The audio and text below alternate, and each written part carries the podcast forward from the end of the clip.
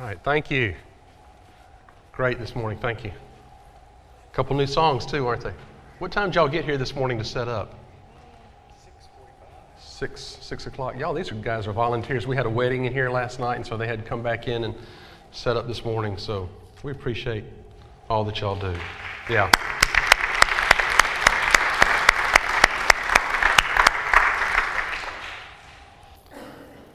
We're in a series of Old Testament figures.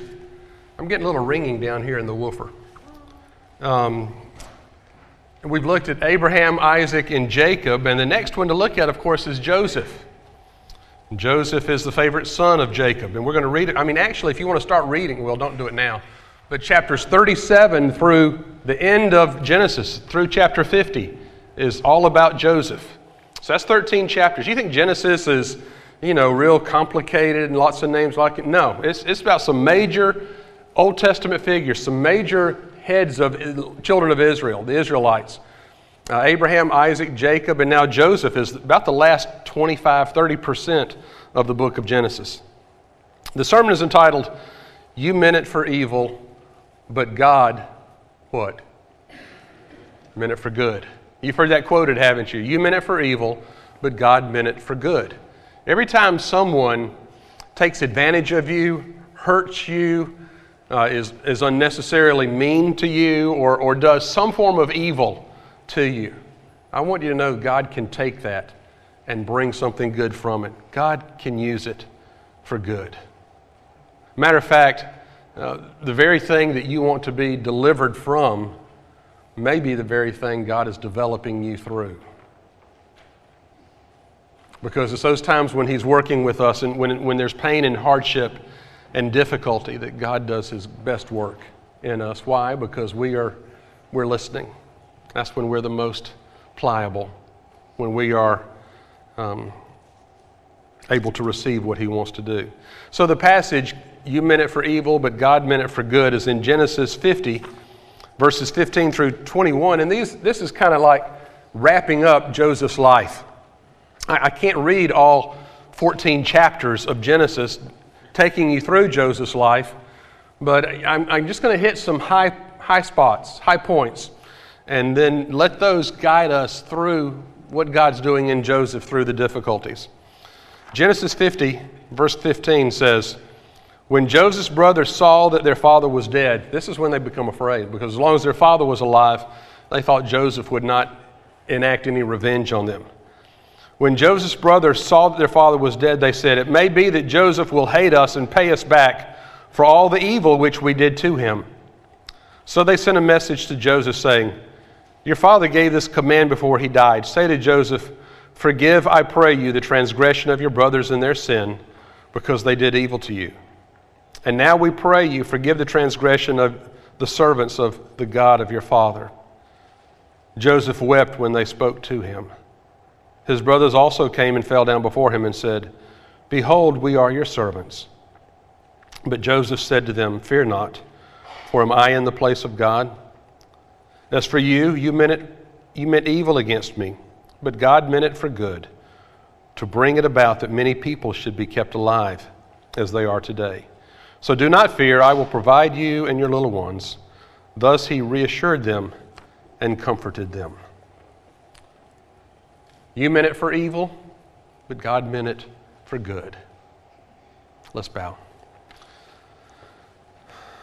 Father, sometimes bad things happen to us that we bring on ourselves because of our own mistakes and foolish ways, because of our own evil acts. But sometimes, through no fault of our own, as best we can understand, things happen to us. People are mean. People say and do hurtful things, and we don't know how to react. Our human tendency is to want revenge, to get even. And yet here is one named Joseph who was the victim of so many evil deeds, and rather than lashing out, he forgave because he saw your hand working in his life, and he knew it was all part of your plan, or how you could use it as part of your plan. So help us look for good even in the midst of evil, we pray in Jesus' name. Amen. Two teenage girls are cruising around one evening, and as teenage girls are doing, they're talking. And they're talking, and one of the girls, I'm sorry, that's a stereotype, isn't it? One of the teenage girls says to the other, well, what do you think about Alice? And the second girl says, well, I think she's beautiful and smart and funny and talented. And the first girl said, yeah, I do too. I hate her. And the other girl said, yeah, I hate her too. And that's how Joseph's brothers must have felt about him. He was his father's favorite. He walked around with this air of superiority, with his nose up in the air, always telling them how important he was going to be. He had this coat of many colors that his father had given him. He had dreams where everybody would bow down and serve him. And it wasn't so long before listening to that and taking that in that his brothers finally said, we can't take this anymore. He's driving us crazy. And so they decide to get even. And originally, when Joseph comes out, they bide their time, but when their opportunity comes, Joseph comes out to see what they're doing because he's not out working like they are. He's in the house with his father, just kind of hanging out. So he comes out one day, and they say, here's our chance, and they throw him in a pit, and they're going to kill him. But then the oldest brother, Judah, says, no, let's not kill him. His blood will be on our hands. Here's a band of traders on their way to Egypt. Let's sell him to these traders. Sell him into slavery. And so these Midianites coming through, and Joseph gets sold to them and gets taken down to Egypt in slavery. You know, I was reading that and I wondered, what did the brothers do with the money that they got for selling Joseph? That's like blood money. It's 20 shekels of silver is what they were paid. Did they throw a party and dance because Joseph was gone? Did they split it up among themselves and just waste it away? What would you do with money that you knew you took it was ill-gotten gains? Well, they sell Joseph into slavery in Egypt, and they say, that's the last we'll ever see him. That's the last we've heard of him. But what he endured in Egypt, while he was enduring that, God was raising him up to ensure his plan for redemption for the children of Israel. Because if Joseph had not been taken to Egypt, what would have happened during the famine? What would have happened in that part of the world if Joseph had not been there to have this dream, to store the reserves of wheat, to have it during 7 years of plenty, to get him through 7 years of drought? What would have happened? God knew all this.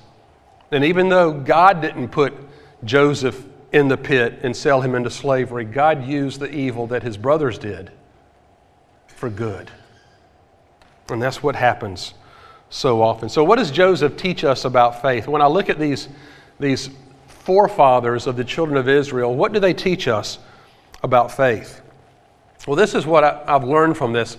So often you and I determine what we want in life, and we lay out our life's plans, and we have all these ideas and dreams and visions, and then we take our plan to God and ask Him for His approval.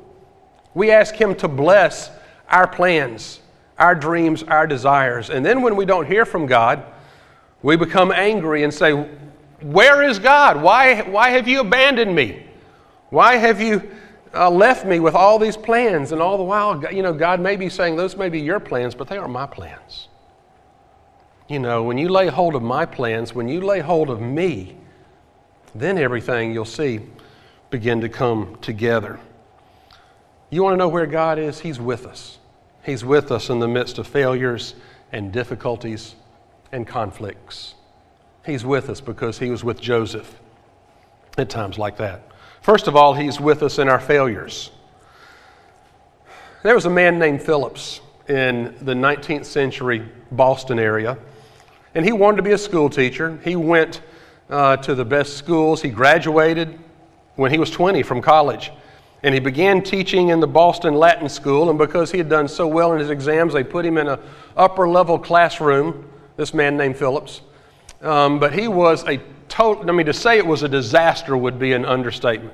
He was the worst teacher that school had ever seen. The students actually locked him in the classroom and rolled firecrackers underneath the door and threw buckshot in his face and just, you know, every kind of thing you can imagine. And after one semester, he was fired. And the headmaster said that he had no single element of a successful school teacher in him. And he also went on to say he never knew anyone who had failed so miserably at teaching school to succeed in any other profession. Well, this guy named Phillips remembered a calling that God had on his life, and he returned to it. And Phillips Brooks became the pastor of Trinity Church in Boston, one of the most renowned preachers of the 19th century. And you may know him because he ended up writing O Little Town of Bethlehem, Phillips Brooks. And a lot of preachers study his sermons today. This man who was such a miserable failure at teaching, because teaching was his plan. It wasn't God's plan. So what does that show us? Sometimes it takes a failure for God to get our attention. Why? Because we are so prideful that we think we know what's best, we know what we want to do, we know where we want to go and the relationships we want to have. We think we know what's best. And all the time, God's got a better plan for him. So I've heard somebody pray this one time, and I think about it from time to time. You know, pour out your heart and tell God what you want. God, this is what I want, but let me say, if you've got something better planned for me, I want that instead. If you have something better in store for me, regardless of what my thoughts and dreams and desires and plans are, I'll take that instead. It was true in Joseph's life. In chapter 37, his brothers sell him into slavery, as I said, and he is in chains on his way to Egypt.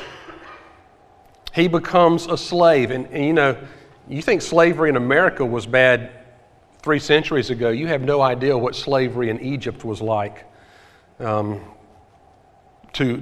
millennia ago, or even longer, 3 millennia. He's in chains. He begins interpreting dreams, and he rises up in importance and power in Egypt. And he becomes second in the nation. Pharaoh sets him up second in power, only second to him. Second only to him. So what's the difference between Genesis 37, when he's on his way to Egypt in chains, and chapter 41, where Pharaoh sets him up in power? Let me read Genesis 41, verses 42 and 43. I'm going to start. Pharaoh said to Joseph, "Behold, I have set you over all the land of Egypt." Pharaoh took his signet ring from his hand. Do you remember when the father of the prodigal son took his signet ring and put it on the prodigal son's hand, signifying that you're a member of the family, that you are inheritor of my possessions? Arrayed him in garments of fine linen and put a gold chain around his neck, and made him ride in his second chariot, and they cried out before him, "Bow the knee." Thus he set him over all the land of Egypt. This is where Joseph had interpreted the dream that there would be 7 years of plenty, and that they needed to store all the wheat they possibly could, because following the 7 years of plenty would be 7 years of drought and hunger. And so Pharaoh heeded Joseph's warning and did exactly what Joseph told him to do. And they stored up all this wheat. And so when all the land around them was starving, they had storehouses of food available and people coming to buy it with any possible item they could do to barter with. And Egypt just grew wealthier and wealthier. And Joseph was the steward, second only to Pharaoh, over all those things in the storehouse and all the goods that were being brought in. What's the difference between the failure of chapter 37 and the success, the overwhelming success of chapter 41? What's the difference between closing one chapter in your life and beginning a new one? It's God was with him. God was with him. And God is with you too. And you might not always realize it, you might not always see it, you might not always feel it. But I want you to know that if Jesus is in your heart, that God is with you in spite of how things might seem, in spite of the pain and suffering you might be experiencing. He's with us in our failures. He's with us in our difficulties. And we learn this from Joseph too. How many difficulties did Joseph go through? It's amazing. There's so many examples. The most outstanding one is when he's sold to Potiphar, who was the captain of Pharaoh's guard. So he's a soldier, kind of like head of the Secret Service. He's captain of the guard, and he finds favor with Potiphar. But unfortunately, he also finds favor with Potiphar's wife. And Potiphar's wife is always trying to seduce Joseph, and finally, she gets him alone in the house and tries to seduce him once more, and she grabs his coat, and Joseph just takes off running out of the house. And I thought about that. Incidentally, when you're faced with temptation, the best thing you can do is run as far and fast away from it as you can, because if you sit there and try to debate with it, if you sit there and try to argue with it, you'll lose. So when temptation comes your way, you run far and fast, just like Joseph did from Potiphar's wife's hands. So there she is holding Joseph's coat in her hands, and Potiphar comes in and says, "What's going on?" And she lies. She says, "Joseph tried to seduce me. Look, here's his garment that he left when he heard you coming." And Potiphar, I wonder if he really did believe her. He had to act like he did, because that was the only way to save her face, to save her pride, her reputation. So Potiphar believed her and threw Joseph in prison again. Genesis 39, 20 and 21 says this. Joseph's master took him and put him into the prison, the place where the king's prisoners were confined, and he was there in prison. But what? Verse 21 of Genesis 39, the Lord was with Joseph and showed him steadfast love and gave him favor in the sight of the keeper of the prison. Everywhere Joseph went, he found favor in people's eyes.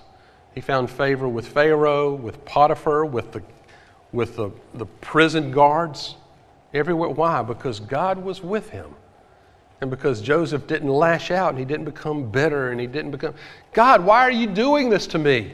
I've been faithful to you, and yet I can't seem to get out of chains. Every time I turn around, somebody's throwing me into prison or into slavery." And yet God was with him and continued to use him to bless us and to bless Joseph. And so let me repeat what I said at the beginning. Sometimes the very thing we want God to deliver us from is the very thing God is using to develop us. Did you hear me? We want God to deliver us from something, and God is using that to develop us. Because He's not, this is what Rick Warren used to say, God isn't so interested in our comfort as He is in our character. God isn't interested in our comfort. He's interested in our character, and He uses those difficult times to build our character. It's not the comfortable times that He can do that.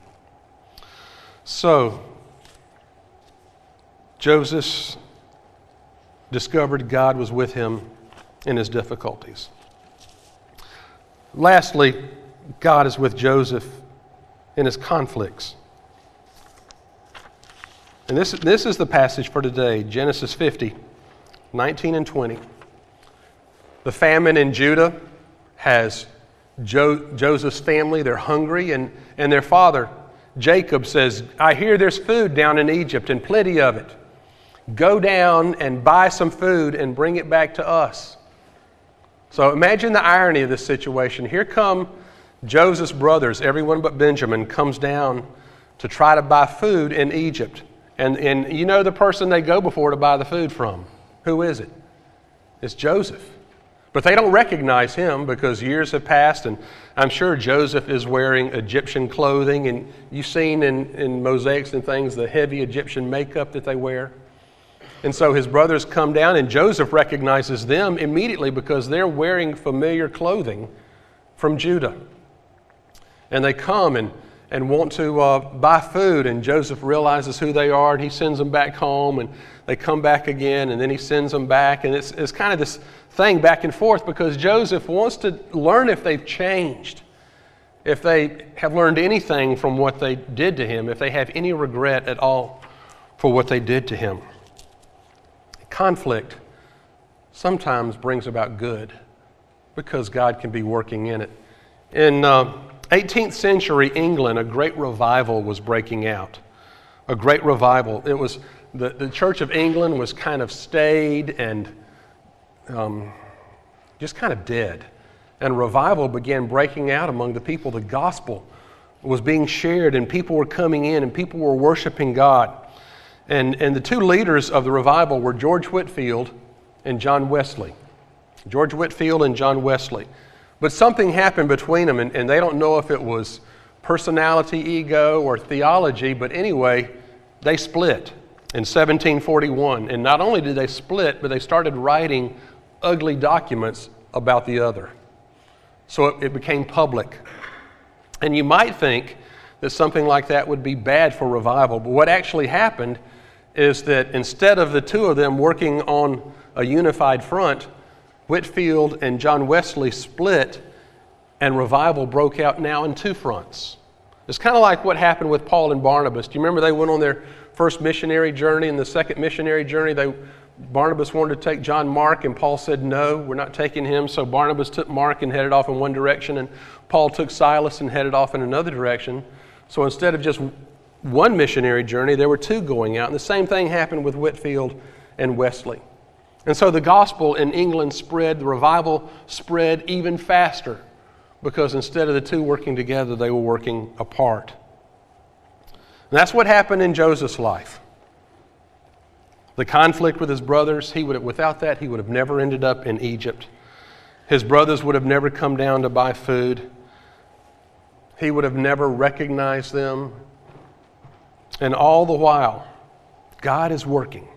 God is working in Joseph's life because he turned his life to him, because he continued to honor and worship the Lord.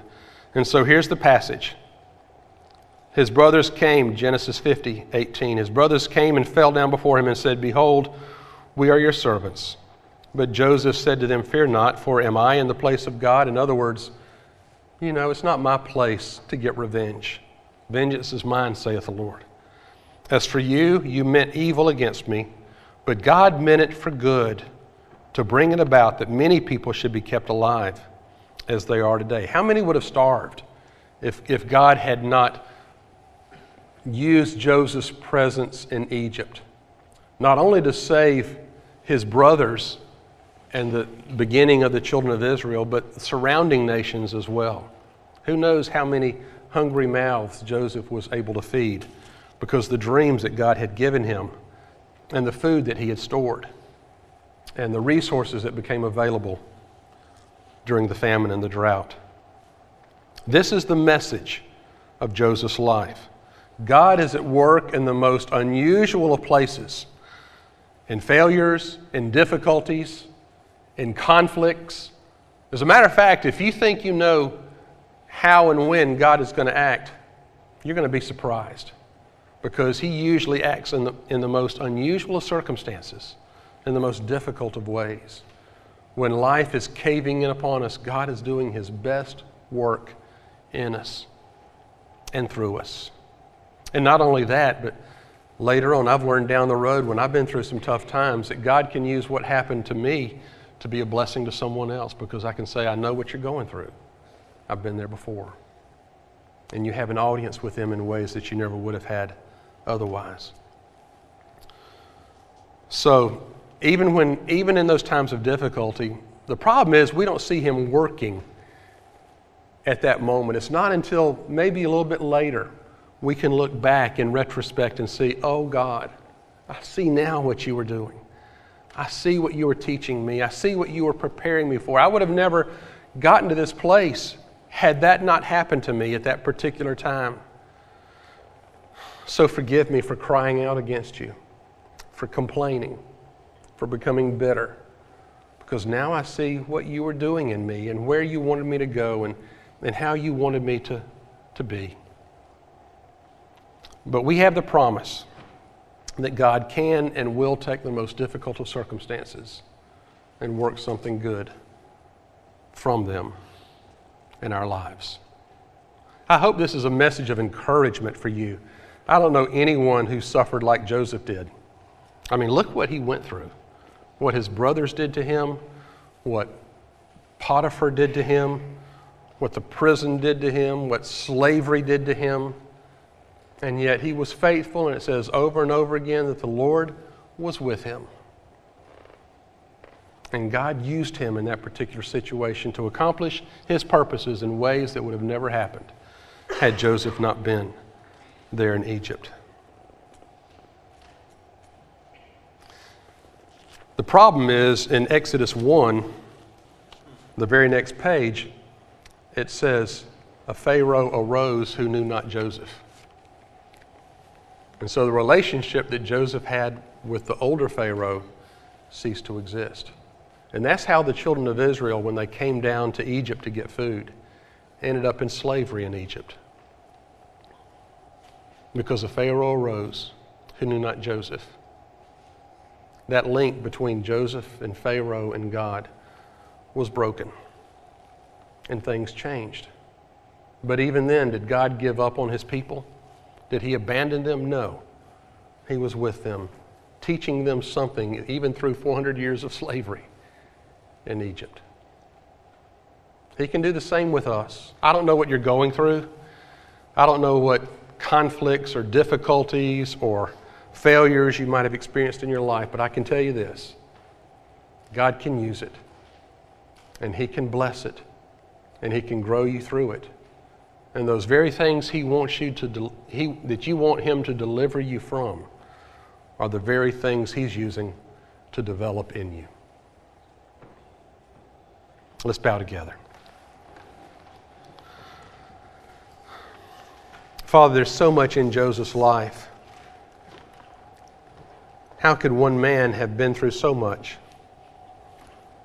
and not just bitterly died in prison or in slavery upon his arrival, but you blessed him because he was faithful to you, and you used him to bring about your plan of redemption for your children Israel, because had he not been in Egypt, there would have been no food for the 11 sons, the 12 sons of Jacob, the tribes of Israel from which they sprang. We pray that you would help us to see your hand working, not only in times of ease and comfort, but even more so when times are tough and we cry out and wonder, where are you and why is this happening to me? What have I done to deserve this? So many times when folks mean something for evil, you can mean for good. And so we just want to get out of your way and let you bring that about. Gladly telling you what our thoughts and dreams and plans are. But if you have something better in store, if you have something better for us in mind, we'll take that instead. For it's in Jesus' name we pray. Amen. Lead me to the cross is an invitational hymn. It's an opportunity for you to respond publicly to God's claim on your life. You can't get there without going by the cross, because it's by the cross that our sins are forgiven, our relationship with God is restored, and our life is renewed. If you need God in your life to develop you and change you and grow you, won't you invite him in today? Won't you rededicate your life today? Won't you join this church today? I'll be here to receive you. Lead me to the cross. Let's come as we stand and sing.